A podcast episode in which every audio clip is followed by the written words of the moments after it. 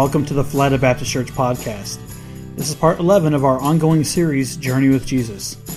Let's join Clarence Hughes for part 11 entitled God Wants the Genuine Article. You know, today we're going to continue our parallel series from the book of Mark, uh, The Journey with Jesus. And if you have your Bibles today, please turn to Mark chapter 11, and we'll be reading verses 12 through 25. Now, the next day, as they were leaving Bethany, Jesus was hungry. And seeing in the distance a fig tree and leaf, he went to find it if it had any fruit. When he reached it, he found nothing but leaves, because it was not in the season for figs. And then he said to the tree, May no one ever eat fruit from you again. And his disciples heard him say it. On reaching Jerusalem, Jesus entered the temple courts and began driving out those who were buying and selling there. He overturned the tables of the money changers and the benches of those selling doves. And he would not allow anyone to carry wares through the temple courts. And he taught them, Is it not written, My house will be called a house of prayer for all nations, but you have made it into a den of robbers? The chief priests and the teachers of the law heard this and began looking for a way to kill him, for they feared him, because the whole crowd was amazed at his teaching. When evening came, Jesus and his disciples went out of the city. And in the morning, as they went along, they saw the fig tree withered from the roots. Peter remembered and said to Jesus, Rabbi, look, the fig tree you cursed has withered. Have faith in God, Jesus answered. Truly, I tell you, if anyone says this to this mountain, go throw yourself into the sea, and has no doubt in their heart, but believes what they say will happen, it will be done for them. Therefore, I tell you, whatever you ask for in prayer, believe that you have received it and it'll be yours. And when you stand praying, if you hold anything against anyone, forgive them, so that your Father in heaven may forgive you of your sins. Now, when I first read this, first 20 or 30 times, maybe more, I really had difficulty making any sense of it. Because if you think about it, you know, first it opens up with Jesus cursing a fig tree. Then he makes his way down to the temple and he causes a bunch of mayhem by chasing people out of the temple, knocking over tables. And after teaching a, an impromptu Bible study, he takes his disciples back into the country where they pass the aforementioned fig tree, and Peter notices it's all withered up, and Jesus just tells them simply to have faith. And then he speaks about hurling mountains into the ocean, and I'm completely lost. I mean, sounds pretty simple, I guess. Now, I've never read an account in the New Testament or anything about the early church history of any follower of Christ actually altering any significant terrain features on the behalf of Christ. So I really wonder what's the point? And as you think about it, the answer is something that you really wouldn't expect. It's all about being real. And when you're on a journey with Jesus, He's going to want the genuine article. You know, and that's a big deal, right? I mean, think about it. Counterfeiting, it's a big crime. You know, if you were sick, you would want real medicine. As a matter of fact, I remember a few years ago they threw a pharmacist in jail for a very, very, very long time because he was actually sending out fake vac- vaccines and fake medicines, you know, so he could make a little bit more money on, on the side. They threw him in jail for a long time. You know, when we buy something expensive, generally, we're looking for a certificate of authenticity. And you know, God is no different. He wants the real thing as well. And our certificate of authenticity as Christians is shown by the fruit that we produce. As a matter of fact, it says in Matthew 7:20, "Thus by their fruits you will recognize them." Now, what we read about in Mark 11 is a glaring example of two objects that are essentially counterfeits. I mean, they look pretty on the outside, but in all other respects, they're essentially barren. You see, Jesus wasn't throwing a temper tantrum because he wanted a snack. And he wasn't making some political case against capitalism. He was actually making a very real example, using the fig tree as kind of a, a living parable. And he was making a very clear point about God's coming judgment on the nation of Israel and the temple itself. You see, to any first century Jew, which the disciples were, they would certainly remember that several of their prophets, Jeremiah, Isaiah, Hosea, Joel, Micah, all used the fig tree as a symbol for Jerusalem. Now, if you go back in biblical history all the way back to Genesis, God told Abraham that through his people, he would bring all nations to himself through the nation of Israel. And he intended the temple of Jerusalem to be a place where he, God, would be worshiped and glorified. Now, the religious leaders eventually saw this not as an obligation, but as an advantage to exploit. You know, the temple, in a sense, became a giant cash register. See, every Jewish citizen was subject to a temple tax. If someone made a sacrifice, they couldn't bring in their own animals. They had to use an officially sanctioned temple animal. If you wanted to make a tithe or an offering, you couldn't use your money straight from the streets. There had to be a special form of temple currency put into the temple coffers. Now, of course, the temple officials had their hands in every little pie. And what was intended to become a holy place to worship Yahweh turned into a giant money machine. They had a monopoly. Now, I, I guess the best example is, is when you go to the airport and you pay $9 for a cup of coffee or $3 for a Coke at the movies, right? Only today we have a choice. I mean, we don't necessarily have to exercise that convenience. I mean, we always say no. But if anyone who wanted to worship God in the temple, they didn't have another option. Now, we expect to get fleeced if we go to the movies or the ballpark. I mean, that, that's all part of entertainment.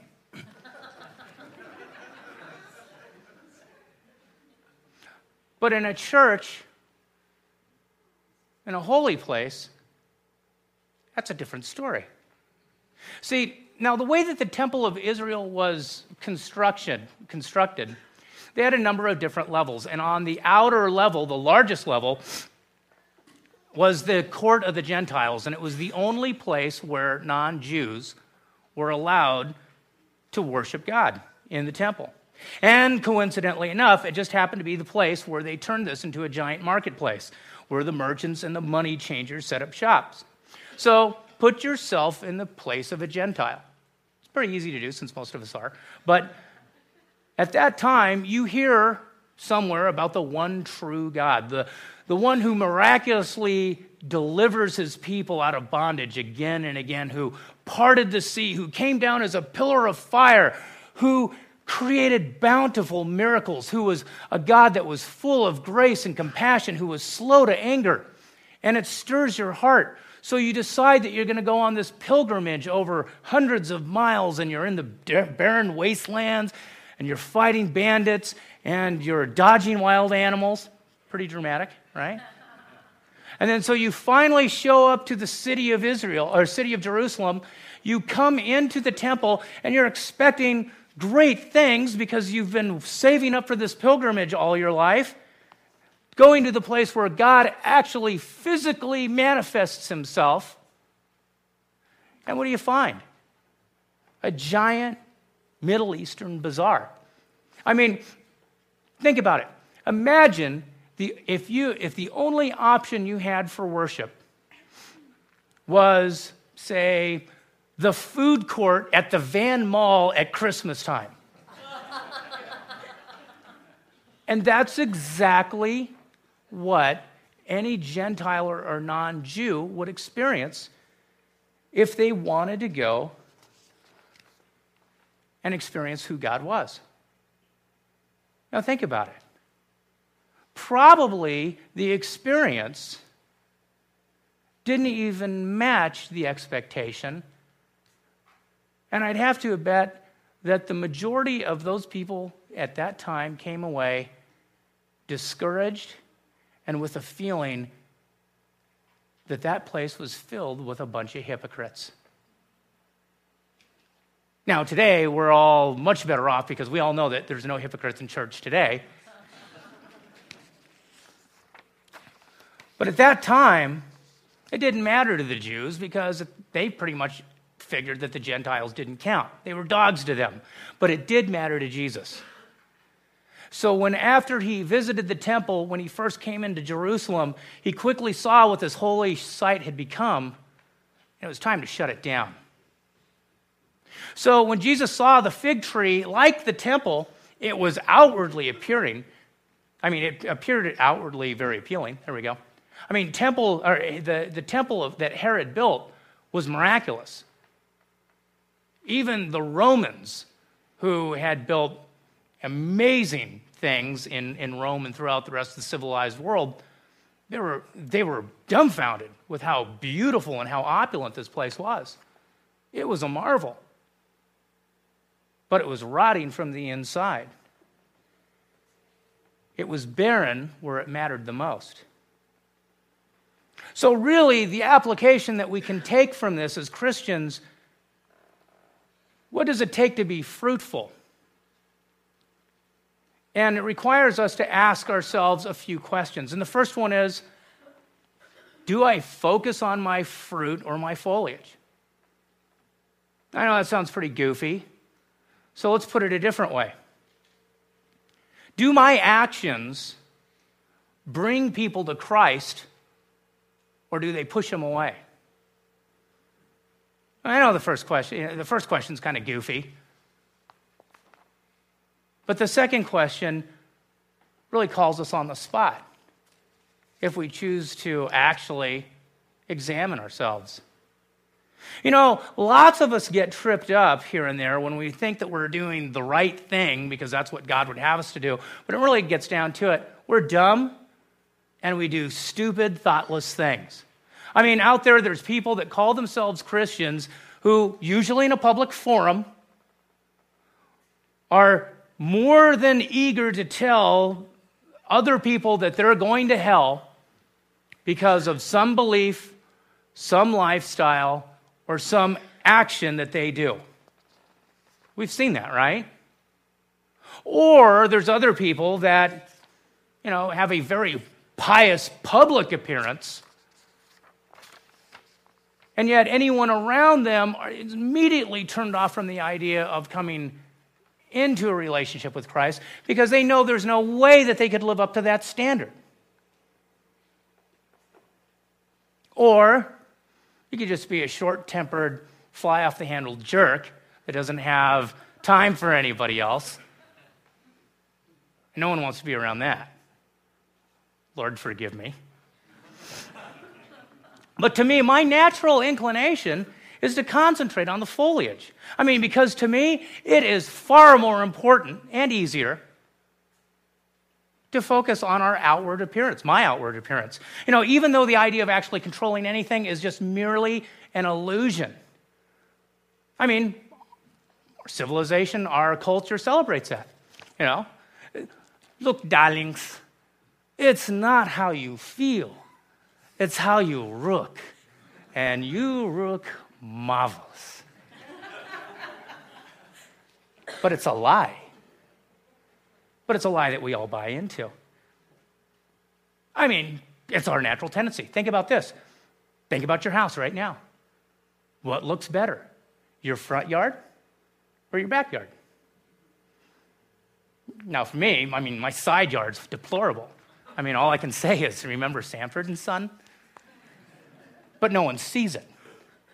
It's behind a fence, it's behind a veneer, it's behind a facade. And really, when it comes down to it, what God wants is not what's on the outside, it's what's in our heart. And if our hearts are right with Him, if we're living in that relationship with Him, the way that we'll know that, our barometer, our yardstick, will be the fruits that we produce. That's why it says in John 15, 8, this is my Father's glory that you'll bear much fruit, showing yourselves to be my disciples. How do we show that we're a disciple of Christ? By the fruits we're producing. You know, if I think if I take an informal poll right now, I think that most of us, most Christians, want to live fruitful lives. As a matter of fact, I went on um, one of these Bible, you know, one of these Christian bookstores, one of their websites, and just for fun, I put in the search engine fruit, fruitful, came up with over 500 titles. So obviously, I mean, it strikes a chord out there. It's an important subject. Oh, I'm missing a page. You know, I'm just going to have to run with this. Hold on one second. Oh, man, I was really in the middle of making a good point. I hate when that happens. Okay. Um, see, we're all about making, We're all about, thank you, all about producing good fruit and going through your sermon notes and making sure you have every page of your sermon. it's page seven, Jeremy. All right, then. Let's give Jeremy another round of applause.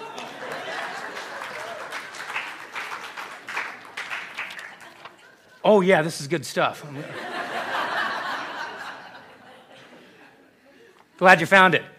As a matter of fact, I don't know how I'd have gone, gone on without it. All right, so, so in addition to having all of your sermon notes, what is elemental?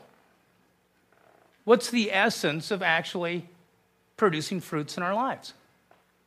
Well, if we go back to Mark 11, we see in verse 22 that Christ tells the disciples that they have to have faith. I mean, it seems really kind of simple. I mean, almost a letdown when you hear that. But, but let's think about something. You know, it says in Hebrews 11:6 that it's impossible to please God without it. It's the linchpin, it's the foundation, it's the glue that holds everything that we believe in together. You know, it's not enough to believe in God or the birth, death, and resurrection in Christ. Faith is the element, get this, that requires us to trust God more than we trust ourselves. See, the issue is, is we don't. And therein lies the root of every sin ever committed in the history of mankind. We decide that we know what's better for us than God. And then when we read about having faith, we mistake what Jesus says when he says, whatever you ask for in prayer, we mistake that for some blanket promise that we can ask for anything that we want. And as long as we believe hard enough or pray long enough, God will miraculously grant this into our life, irrespective of God's will. And that's not the case. We have to have faith and we have to trust God that, irrespective of the circumstances that we are in at this moment in time, that God's got everything under control. And if we're in God's will, wherever we are, we're exactly where God wants us to be. Now, a lot of name it and claim it preachers would say otherwise. Friends, you just have to have enough faith out there. I'm telling you, you pray hard enough, God's going to hear you, He will deliver you. That's baloney. And I'll give you, a, I'll give you an example, okay? Just a little theological example. Now, I think that we can all agree that no one had more faith than Jesus Christ. Agreed? Okay. So the night before he was crucified, Jesus went into the Garden of Gethsemane. And he knew he was about to be beaten and put to death on a cross. Right? He knew it. So he prayed to his father not to be put to death. He prayed to the point where he was sweating blood. And even as he prayed this, he still asked that the Father's will be done and not his. Okay? Now, I've prayed hard for a lot of stuff, but never to the point of sweating blood.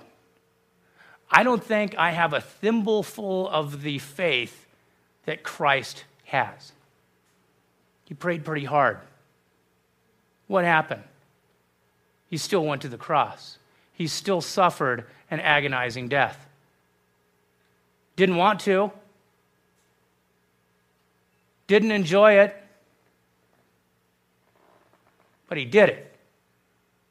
He did it because he had faith in God, faith in the Father, knowing and trusting God more than he trusted his natural inclinations to get out of Dodge. Right? Now, I can't stand here and profess that I have any idea of why any of us are going through what we're dealing with. You know, I know because of the root of the sin and the fall, I mean, it's easy to understand up here, but really, we don't know why. And unfortunately, faith is not about getting the answers that we're looking for. Again, faith is about trusting God more than we trust ourselves. And I know there's a lot of hurt out there. I know there's a lot of anxiety. I know there's a lot of uncertainty. And it's a scary place out there. And I know I don't have the answers, but I do know this that in the book of John's Revelation, in the 21st chapter, Jesus will make everything right. And that day is probably a lot sooner than any of us would imagine. So it's about trusting God more than we trust ourselves. And the issue is the Pharisees didn't. You know, they got wrapped up in their rules and their pecking order, and they lost sight of God. I mean, they essentially became a cult of temple worshipers. They were so blind to the truth. Can you imagine? They were so blind to the truth that they stood in the very presence of God and didn't recognize him because they were so deluded and caught up in the wrong things. And the Pharisees and most of their followers believed that because they had this special relationship with God, it gave them carte blanche, you know, a hall pass to exploit others and really to get proud and to think too highly of themselves. You know, they put the merchants and the money changers in the, in the court of the Gentiles because you know why? They thought the Gentiles were dogs, they didn't count. How often do we do that? You know, I'm amazed sometimes you know, that I can do spiteful things and say hurtful things to other people, and yet in the same breath, go to God with confidence as a child would go to his father and submit my prayers and petition, even though in the back of my mind somewhere there's some issue burning with somebody because I'm just a little more than irritated at them. I'm sure I'm the only person in the room that's like that. So, in the act of trusting God, as it says in Luke 11 28 and James 2:18, the act of faith, it's an action. It goes beyond the belief. It says in Luke 11:28, but he said that more than that, blessed are those that hear the word of God and keep it. And then James 2:18 says, "But someone will say, I have faith, or you have faith, I have deeds. Show me your faith without deeds, and I will show you my faith by my deeds." Okay? It's about going beyond hearing it, believing it, but then making it a, a positive element in your life that impacts other people to the point that they're inclined to seek out Christ in their life. If you remember a few weeks ago, we learned that Christianity is a team sport, and we're not supposed to be on the sidelines. So, in order to be fruit bearing, getting back to the issue at hand, where do we start? I mean, we have this big, thick book, and somewhere in there, and there's got to be the answer to this question of how do we be a more fruitful person, fruitful Christian, putting legs to our faith. And actually, Christ says it in verse 25. He says, When you stand praying, if you hold anything against anyone, forgive them, so that your Father in heaven may forgive you of your sins. So, the element here, the capstone, the foundation, the cornerstone, am I emphasizing this enough? Is forgiveness. You know, you think about it, eh, when you, when you read this verse, you read this passage, I mean, it does sound kind of disjointed. I mean, first he's talking about faith, then he's talking about forgiveness, he's breaking that off when you're praying. And as you're reading it, if you go through it a few times, you really kind of think that, you know, somewhere Mark must have cut and pasted a number of different things together, and it just really doesn't make sense. Now, because if you link 22, verse 22, about having faith and all things will be granted to you, with verse 25, you know, it almost sounds like two randomly different subjects. But really, if you think about it, and you think about the element of who Christ is, the two are inseparable. Because if we are to be like Christ and forgive, as he says in his book, what it does is, frankly, it makes us, it forces us to suspend the claim that we have against somebody else. Someone who wronged us that we feel that we have the right to exercise judgment and punishment on. We have to renounce our claim. Now, for someone who mean, cuts you off on the freeway, that's probably a lot easier to do than a business partner that cheats someone out of their livelihood, or a family member or a spouse that betrays someone else. I mean, it ups the ante. But that's precisely what God is calling us to do. And frankly, it's impossible to do unless we have, wait for it, faith. So the two are inseparably tied together. Now, you might ask yourselves, why is it important to forgive other people. Why does God put such an emphasis on that here and the rest of the New Testament? Well, I mean, the short answer is it's because Jesus did. And when we accept Christ as our Savior and we are invested with God's Holy Spirit in us, then God goes about the miraculous, supernatural process of making us more like His Son which is why Paul writes in Romans 8:29, "For those who foreknew, he also predestined to be conformed to the image of the Son, so that he might be the firstborn among many brothers and sisters." Now, what does that mean, in plainer English? All right, God picked us. And those that he picked, he wanted to be like his son, Jesus. And what does Jesus do? He forgives. I mean, the whole New Testament was all about stories of Christ extending grace and forgiveness. And you know, it's interesting because Christ is telling us as we pray, we should forgive other people. Personally, now when I pray, usually there's a lot of praise to God. You know, you're great. Thank you. You're wonderful. Thank you for everything. There's some petitions. Please help out so and so. Bless them. Right? There's the confession part. Really screwed up here. Sorry. Forgive me. But really, it never occurred to me to spend any amount of time forgiving other people as I prayed. Just kind of went over my head. It wasn't in my field of view. But yet, Jesus makes it a point to tell his disciples to do this as they pray. As a matter of fact, if you think about the Lord's Prayer, well, what's the line?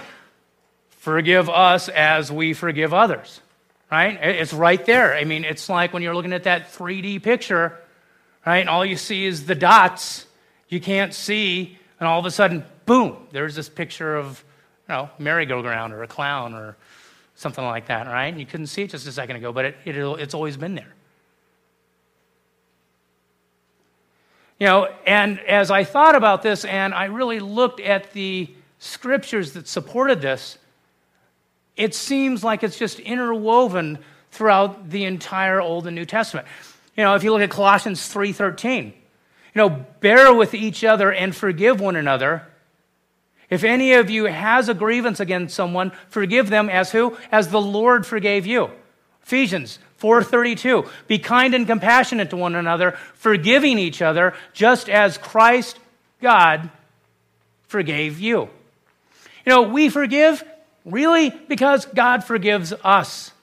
And from a practical standpoint, if we don't forgive, it's us who pays the price of unforgiveness. You know, we hold grudges, which leads to anger, revenge, bitterness, and it continually eats at our heart. You know, if you look at it, look at it from a different perspective, in your mind, have you ever met a bitter person who just can't seem to let go of something? Now, are they abounding in spiritual fruit? I mean, think about it. When you think of this person, do you think joy, peace, contentment? No, you don't. And you typically don't even want to be around that person because they're not that much fun. They're bitter. But forgiveness is a choice. And I don't claim to know anybody else's problems here. And I, I mean, I can tell you honestly, I have enough problems of my own. And on any given day, I can tell you I, it's completely out of my hands. And that's the 100% reason why I trust in God because I know I can't handle stuff on my own. But know this if you want fruits in your life and you want to live that spiritual life, be truly blessed. It starts by exercising your faith in the here and now. And the critical step is forgiveness. Now, it doesn't come naturally, doesn't come easily. In fact, it's against everything that is in our fleshly human nature. And I think the Apostle Paul wrote it the best when he wrote to the church in Rome I don't understand what I do, for what I want to do, I don't do, but I do what I hate to do. Now, some people could see that this is Paul being very frustrated. I find this to be very inspirational because I know that the disciple who saw God appear before him, who was pretty close to the big guy, wrote most of the New Testament. If he was confessing that it was hard for him to actually live this life, it gives me quite a bit of comfort knowing that when I screw up, there's a guy that's a lot higher up the pecking order that was just the same as me. So it's impossible to do on our own. But as it says in His Word, that through God all things are possible. But it requires us to come to Him often and rely on Him. And there is the linchpin, there's the faith thing again. Now, it depends on whether or not we trust God more than we rely on ourselves. You know, are you holding a grudge? Do you have a claim against someone? I mean, it might be a friend, ex friend, coworker, might even be your spouse. You've been carrying this with you a long time, maybe. When are you going to let it go? You know, if your grudge is against your spouse, you know, we've got a wonderful opportunity in a couple of weeks to address your marriage in a marriage conference. Now, will a weekend conference fix problems that have been manifests for years? Probably not. But as the old saying goes, the 10,000 mile journey starts with the first step forward. So we've talked about faith, we've talked about forgiveness. Actually, I talked about a lot of stuff, and I'm amazed if anyone's been keeping track of all this. But I want to leave you with just a little something that'll help encapsulate everything into one simple line. If you remember this, you know, you you might have a pretty good chance of applying this in your life. It's a little mathematical equation. Anyone like math? Really? I hate it. Anyway, but here it is. Faith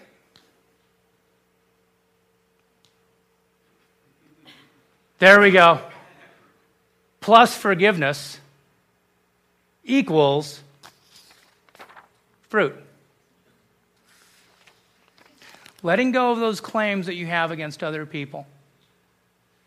It requires us to make a leap of faith. It's a choice that we can all make. The consequences on one side, it's a life of bitterness, despair, resentment. The other hand, having a supernaturally bound life, continually blessed by the Father. But it starts with a decision, and the choice is yours. Stand with me, please, and bow your head.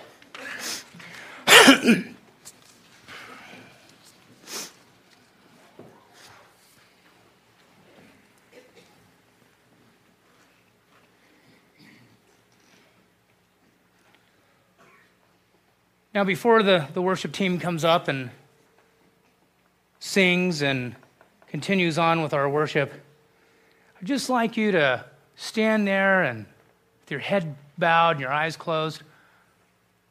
I just want you to look inside your heart and think about where this applies directly to you.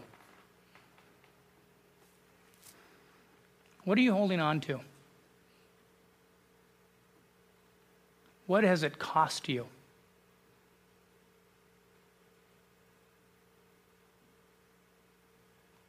Where does this show up in your life?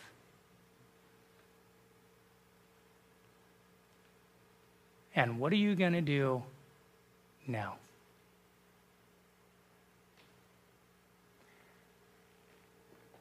just ask you to, to go to the Father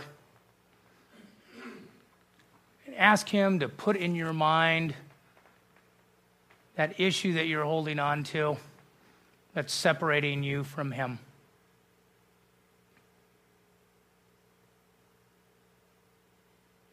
And as that happens, ask Him to take that from you and make that leap of faith.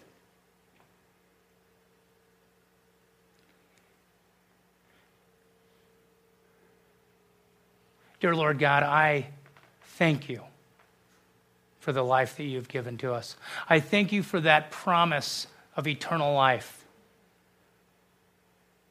for the offer to adopt us into your family. That if we call that Christ is your Son, that He died for us, and we ask for His forgiveness, that we too can have eternal life. And more than that, I thank you for the freedom that being in your family gives us the freedom from bitterness, the freedom from resentment. And God, I just pray that here you would open our hearts and give us a willingness to believe and follow you. And give us the strength, Lord, to continually keep coming back to you when we fall, to get back up again and continue our journey with you. We thank you for your blessings. We thank you for your unbounded love. And we pray and give you our petitions in the name of your Son, Jesus Christ. Amen. Thank you for listening to the Philida Baptist Church podcast. To stay connected or for more resources, visit our brand new website at philida.org.